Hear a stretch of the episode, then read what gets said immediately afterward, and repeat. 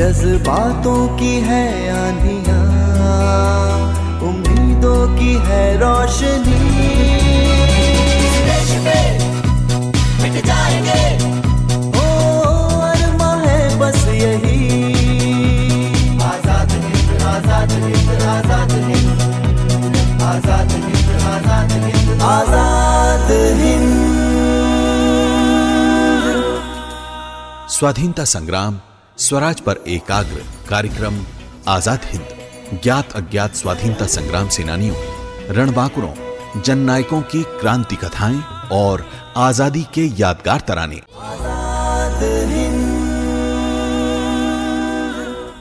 श्रोताओं आज़ाद हिंद के इस कार्यक्रम में स्वीकार कीजिए मेरा नमस्कार। मैं हूँ तारीख और मैं अपने साथी इतिहास की ओर से आप सभी का स्वागत करती हूँ। इससे पहले कि हम आज की अपनी नई कहानी आपको सुनाना शुरू करें, सुनिए ये प्यारा सा एक नगमा। और इसे सुनकर सोचिए कि हम किसकी कहानी पेश करने वाले हैं। ना था शाह दिल्ली था एक चमन। कहूँ किस तरह यमन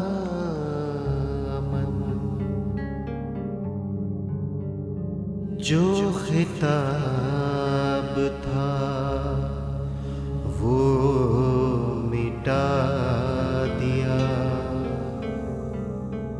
फकत अब तो उजड़ा दिया। श्रोताओं सचमुच जब इंसान नेकी और इल्म में सराबोर होता है तो जाकर इतनी सुंदर रचनाएँ बनती हैं। हाँ तारीख। बहादुर शाह ज़फ़र एक ऐसी ही शख्सियत थे जिन्होंने न सिर्फ़ अच्छी शायरी लिखी बल्कि अंग्रेज़ों के खिलाफ उठी पहली बगावती आवाज़ को बुलंद करने में अपना पूरा दमखम लगा दिया। असल में तो लोग उनकी शायरी के बारे में ही ज़्यादा जानते हैं पर अंग्रेज़ों के खिलाफ भी उन्होंने क्या क्या योगदान किया हम अपने श्रोताओं को जरा ठीक से सुनाना चाहेंगे।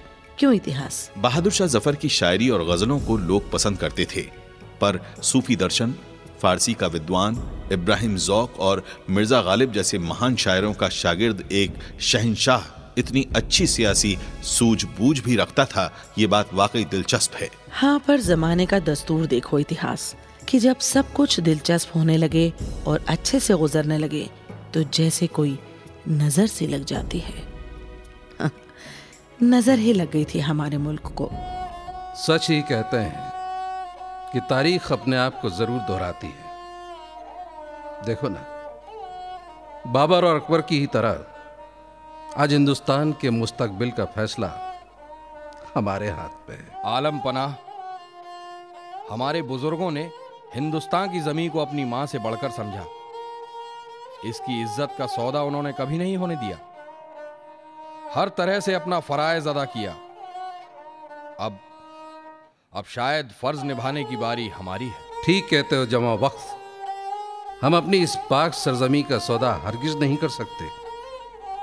पर चाहे इसके लिए हमें अपनी जान का सौदा क्यों ना तय करना पड़े। आने वाली तारीख इस बात की गवाह रहेगी अब्बा हुजूर कि वतन की आन बान और उसके वजूद को बरकरार रखने के लिए शहनशाह बहादुर शाह ज़फ़र ने बददिमाग फिरंगियों से लोहा लिया था और वो भी तब जब तकदीर की डोर दुश्मनों के हाथ थी। आमीन। आमीन। ऐसा ही होगा मेरे बच्चों। ऐसा ही होगा।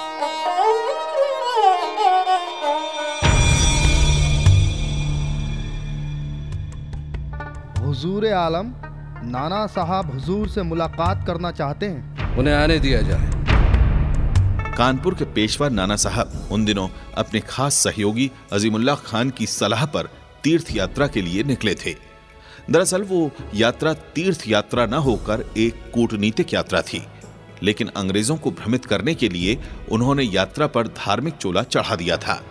बादशाह सिराजुद्दीन मोहम्मद बहादुर शाह ज़फ़र की सहमति के बाद आज़ादी के परवानों की हिम्मत और बढ़ गई। कंपनी सरकार के खिलाफ बागियों के तेवर तेज हुए तो अंग्रेज़ों को भी खबर लग ही गई कि बादशाह और शाही महल के बाशिंदे अब बागियों के साथ हैं। लिहाजा जल्दी ही शाही मंडल अंग्रेज़ों की आँख की किरकिरी बन गया और असर अब महल के अंदर भी दिखाई दे रहा था। महल के बाहर अब अंग्रेज़ी पहरा था और बादशाह अपने ही महल में नज़र बंद थे। आदाब अम्मी जान। आओ कमर। अंदर आ जाओ। क्या बात है बेटी? परेशान दिख रही हो? परेशान तो हमें सारे लोग नज़र आते हैं अम्मी। क्या हुआ है लाल किले को? हमें तो कुछ समझ नहीं आता। ये आपकी पेशानी पर पड़ी सलवटें ये किले पर छाया अजीब सा खामोशी का साया और हुजूर की कलम से निकलता दर्द का ये दरिया ये सब क्या है? ऐसा लग रहा है मानो कयामत आने वाली हो।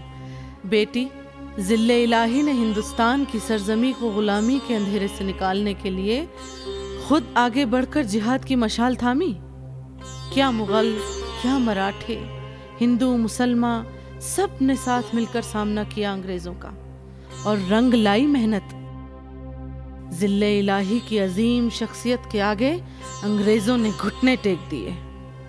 हमारी दिल्ली से कंपनी सरकार का परचम हट गया। तो फिर ये सब? हाँ पर जो काम दूसरे न कर पाए, वो अपनों ने कर दिखाया।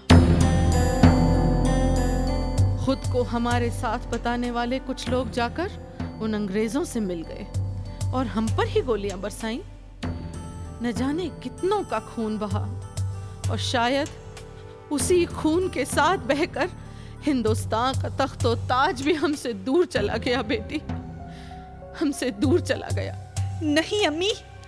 अब? हाँ अपने ही महल में नजरबंद कैदी। खैर हम तो ठीक ही हैं। पर मिर्ज़ा मुगल और मिर्ज़ा खिजर पर न जाने क्या गुजर रही होगी। कम वक्त उन्हें पकड़कर किले से बाहर ले गए हैं।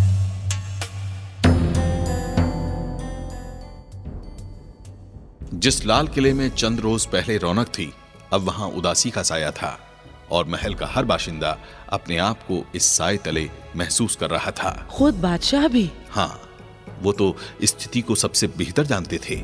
सचमुच ऐसे हालात का सामना करने के लिए कितनी हिम्मत जुटानी पड़ी होगी हिंदुस्तान के बादशाह को। हाँ अंग्रेज़ों का दिया हुआ दर्द का दरिया जल्द ही समंदर में तब्दील हो गया और उस समंदर में डूबने लगी मुगलिया सल्तनत।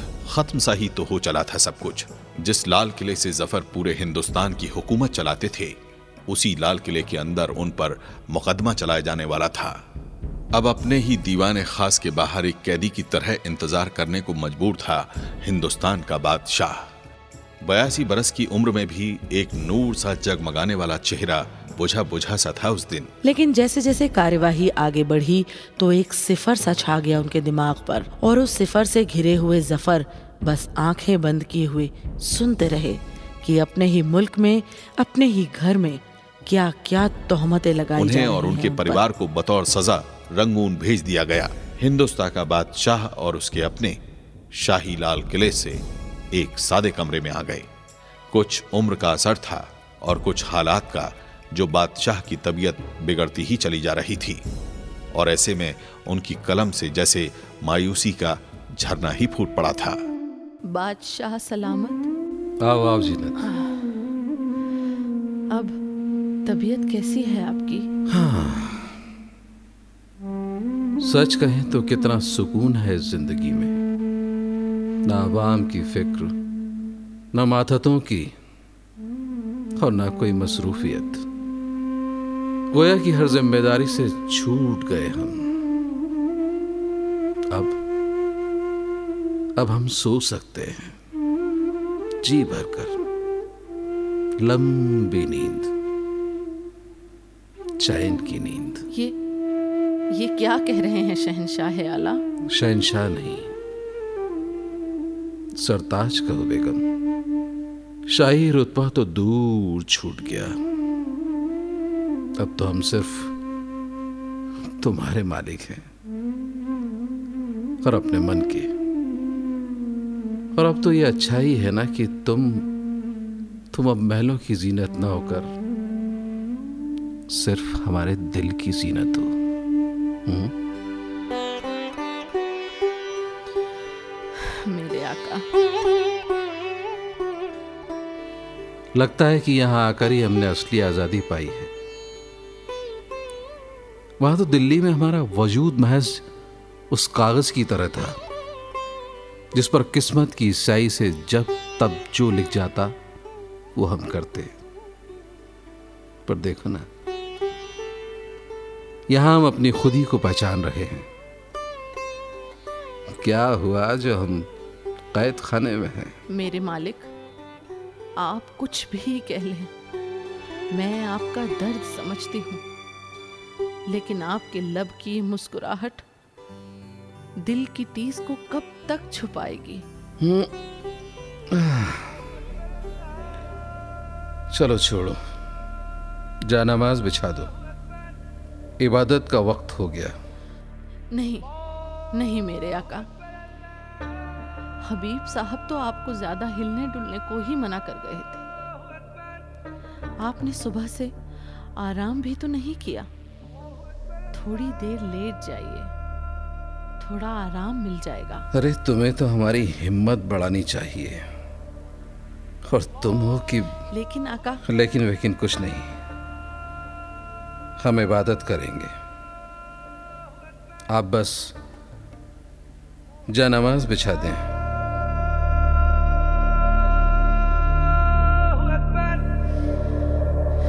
ये लीजिए।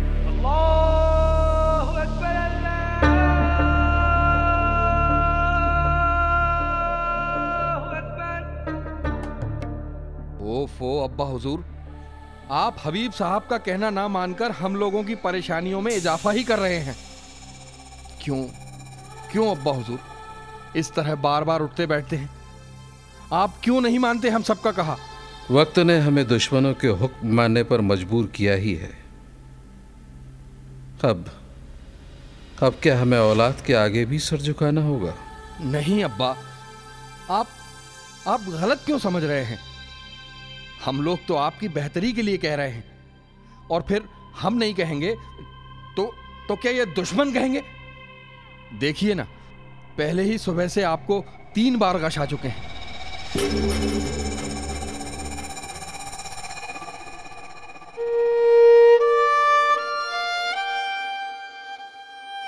कजा कब्र और मजार।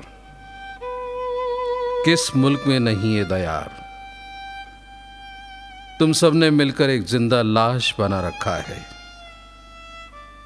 तुम लोग शायद भूल गए हो कि हम हम शहनशाह हैं। हमेशा हमारे हुक्म की तामील हुई है।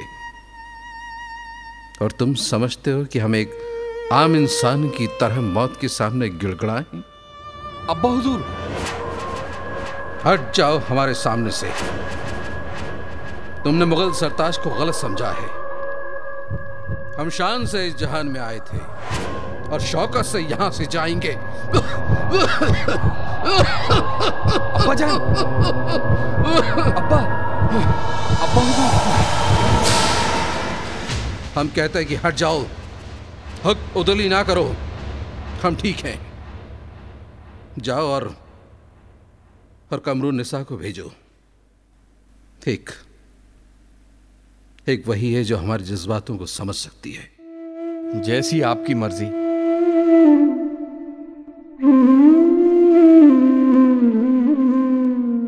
अब्बा हुजूर। आओ कमरू निसा। आओ।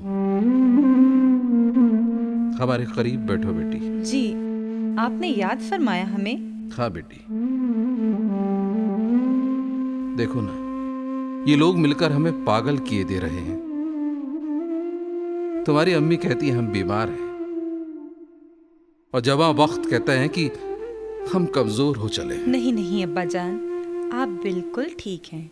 महज कुछ थकान है। कुछ रोज आराम कर लीजिए तो सब ठीक हो जाएगा।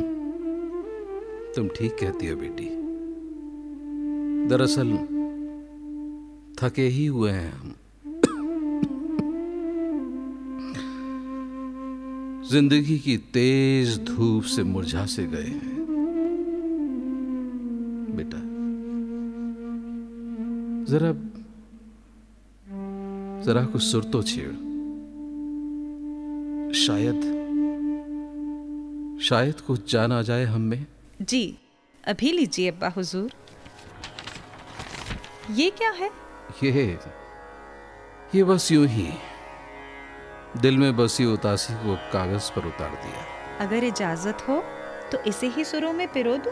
क्यों नहीं बेटे? इरशाद। लगता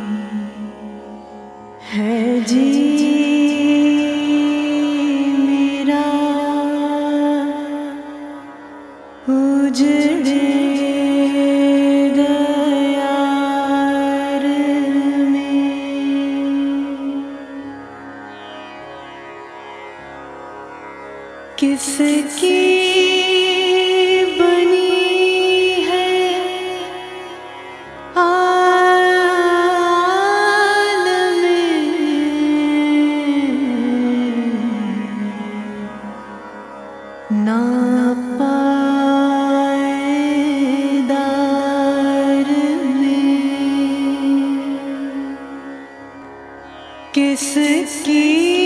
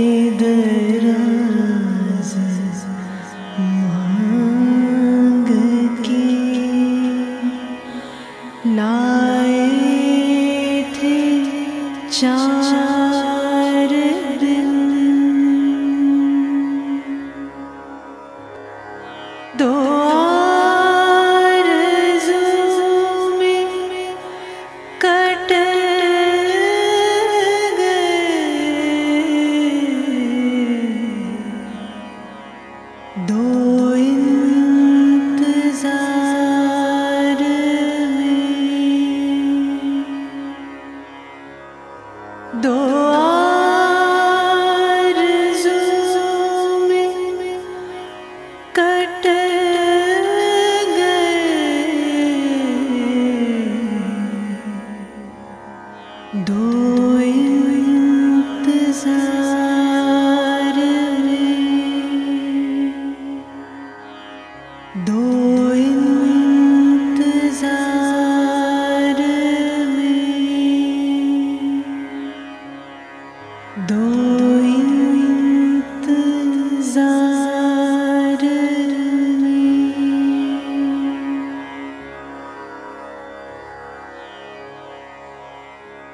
कितना है बदनसीब ज़फ़र दफन के लिए।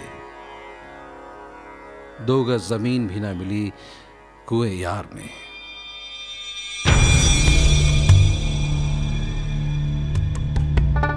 अगर इस रात को सवेरा नसीब ना हो बेटी तो अंधेरा ही अंधेरा हो जाएगा। और फिर सब कुछ थम सा जाएगा। नहीं अब्बा जान जिन्हें आगे बढ़ना हो वो तो अंधेरों को चीर कर भी आगे बढ़ जाते हैं। हम्म, बढ़ना तो हम भी चाहते हैं। लेकिन इस कायनात की रोशनी की तरह नहीं। बल्कि वहाँ जहाँ हमेशा रोशनी के फूल खिलते रहते हैं। कमाल। अब्बा। मत रोको बेटी। मत रोको। इस दरीचे से आती हवाओं के इशारे हमें बुला रहे हैं। लहरें हमारे इस्तकबाल में नाच रही हैं। अब्बा हुजूर आप ऐसी बातें ना करें। हमें डर लगता है। आसमान की सदा से डर का आएगा बेटी अब्बा अब्बा ये आपको क्या हो रहा है? हम अभी अम्मी को बुलाते हैं। ये चमन यूँ ही रहेगा और उसके मुर्गवा अपनी अपनी बोलियाँ बोलकर सब उड़ जाएँगे। मेरे सरताज ये मत रो ये मत रो बेगम। हमारी मौत को और दुश्वार ना बनाओ। ये आप क्या कह रहे हैं? क्या देख रहे हो बरखुरदार? जाओ जल्दी हकीम को बुलाओ। जाओ। उसे उसे क्यों भेज दिया? ये वक्त था इलाज का नहीं। इबादत का है। जा नमाज़ बिछाओ। अल्लाह से कहो कि हमारे गुनाहों को माफ़ करें। नहीं सरताज सरताज। डेविस साहब आपको तो तकलीफ़ नहीं दी गई थी। आपका बेटे बोला आप बहुत बीमार आई तुम लास्ट स्टेटमेंट लेने को आया। गोया कि आप हमारी आखिरी घड़ियाँ गिन रहे थे। बैठो मत लाइट डाउन लेट जाओ। अब लेटने का नहीं उठने का वक्त है। जिसे कब्र में लेटना हो उसके लिए बिस्तर बेकार है। आम जो बोला वो करो। हमारे पास फिजूल वक्त नहीं। अदब से बात करो बदकार फरंगी। कहीं गंगो जमन का पानी उबाल न खा जाए। कहीं हिमालय की छाती धधक ना पड़े। तुम्हारी नादानी कहीं तुम्हें नेस्तो नाबूद ना कर दे। पर तुम हक में ना मिल जाओ। सब्र से काम लीजिए अब्बा हुजूर। कहीं सब्र का जवाब भी सब्र से दिया जाता है। हमारी शमशीर उठाओ हमें जरा अख्तर पहनाओ। जाओ। जाओ जंग की साज सजाओ। आज हिंदुस्तान के बादशाह का दिल भक्का है। उसका धुआँ अंग्रेज़ी मुस्तकबिल पर कयामत के बादलों की तरह छा जाएगा। जाओ रियाया से कहो हमारी कि वो तलवार उठाए, घोड़े बढ़ाए और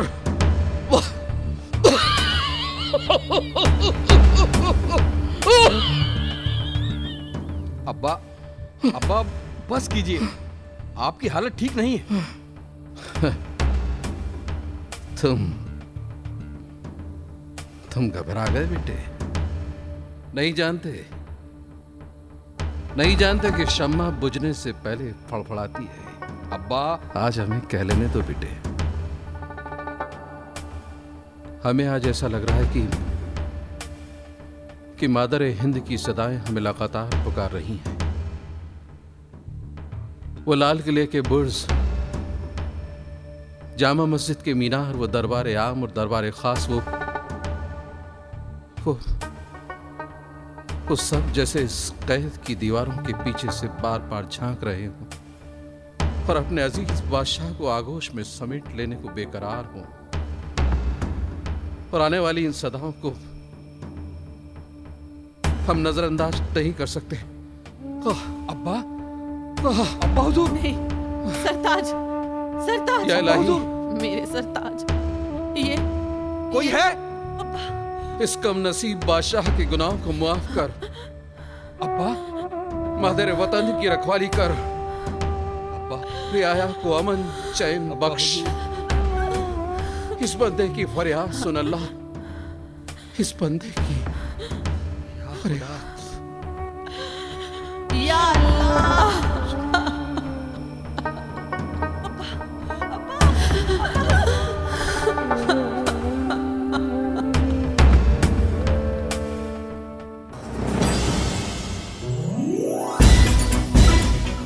अभी आप सुन रहे थे कार्यक्रम आज़ाद हिंद। तो अब दीजिए हमें इजाज़त। नमस्कार।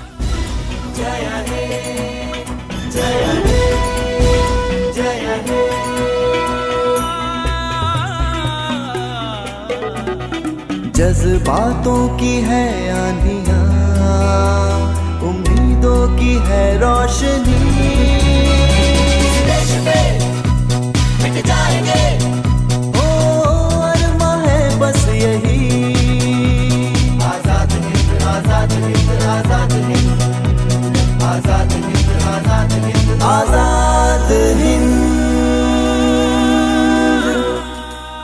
स्वाधीनता संग्राम, स्वराज पर एकाग्र कार्यक्रम, आज़ाद हिंद, ज्ञात अज्ञात स्वाधीनता संग्राम सेनानियों, रणबांकुरों, जननायकों की क्रांति कथाएँ और आज़ादी के यादगार तराने।